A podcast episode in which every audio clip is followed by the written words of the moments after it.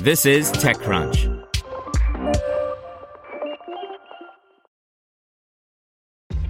This episode is brought to you by ShipStation.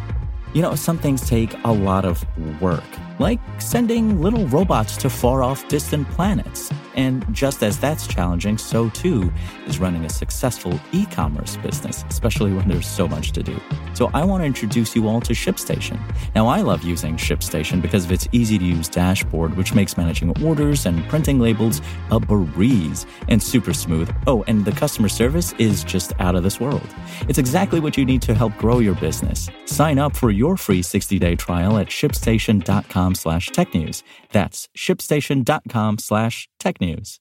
Today's briefing is brought to you by NetSuite by Oracle, the world's number one cloud business system.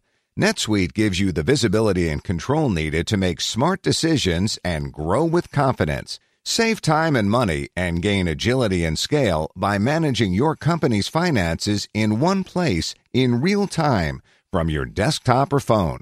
Start today. Right now, NetSuite is offering valuable insights with a free guide. Seven key strategies to grow your profits at netsuite.com slash crunch.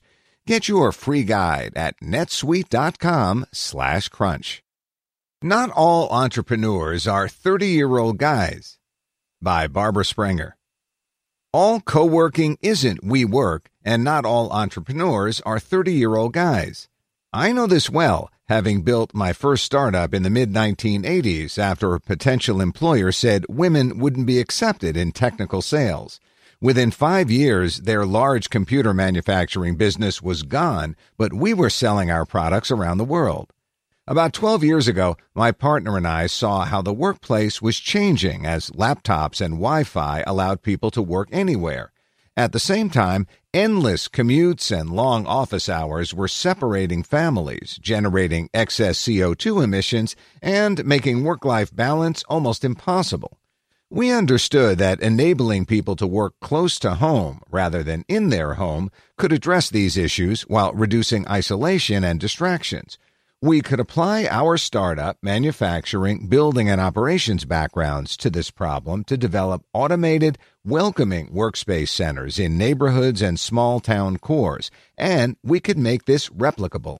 This was 2008, nearly a decade before Masayoshi Son plowed billions into WeWork with the directive to be crazier, go bigger. Our model was very different from WeWork's model of large centers in large cities that primarily targeted large corporations. It was more than a real estate play and with an interesting problem to solve.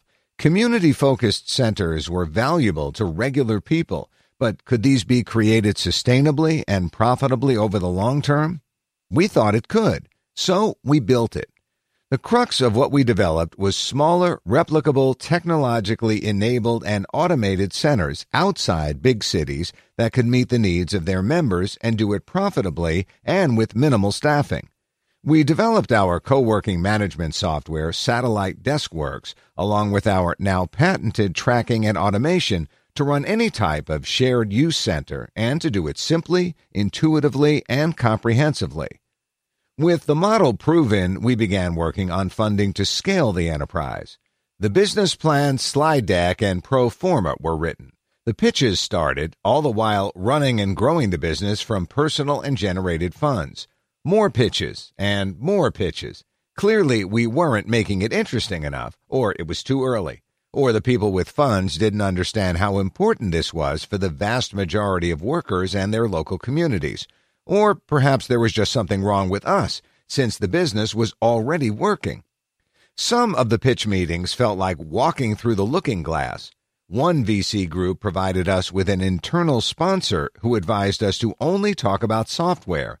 Then his associate took over and said that advice was all wrong. Our strength was in the combination of real world and software. On pitch day, before our presentation, a single function app was pitched. Just an idea, no product. It got funded.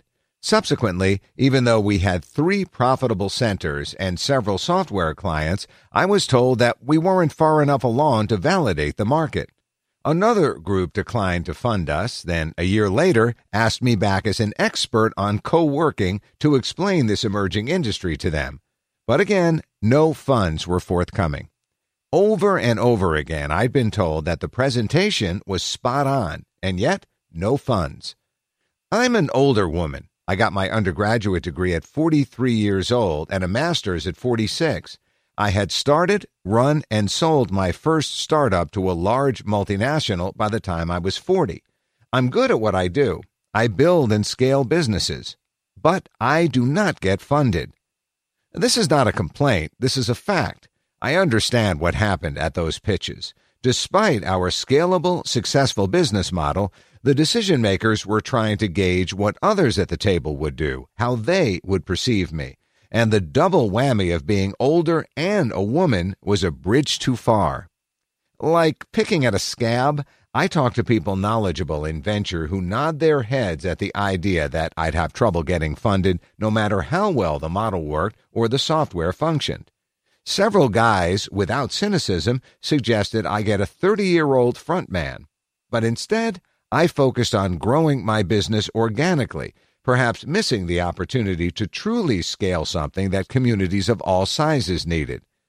There's a serious flaw in how businesses are funded, and it's the same discussion we had 20 and 30 years ago about who was at the table in managing businesses. Vibrant, innovative concepts and businesses are frequently started by people who aren't happy with their options inside the box of the corporate world. 45% of small business owners are from minority ethnic groups. Women start businesses at twice the rate of men, yet female founders got 2% of VC dollars in 2017. Black women are the most educated group in the U.S., yet they receive about 0.2% of VC funding. Older founders are seen as less dynamic, less adventurous, while the reality is that half the startups in the U.S. are by people over 50 and older entrepreneurs are actually more likely to succeed. Despite the fact that many acknowledge this as a problem, the solutions seem elusive, but they shouldn't be. Corporations are stronger because of bringing diversity to boards, and the VC model would be stronger by employing many of the same tactics. The likelihood that funded startups will succeed increases by appealing to a broader audience, and the best way to do that is to fund a broader segment of entrepreneurs. Although these shouldn't be new concepts, let me propose a few ideas. Number one, set up and support funds at an intermediate level. There is a crying need for funding in the 1 million to $3 million range, particularly for women and minority owned businesses. We know how to successfully bootstrap, but however good we are, it takes investment to scale. Number two, if you measure it, you get it. Set up metrics. 10% of your board will be women within a year, 30% within three years, and 50% within six years. Set up similar metrics for ethnic and racial diversity.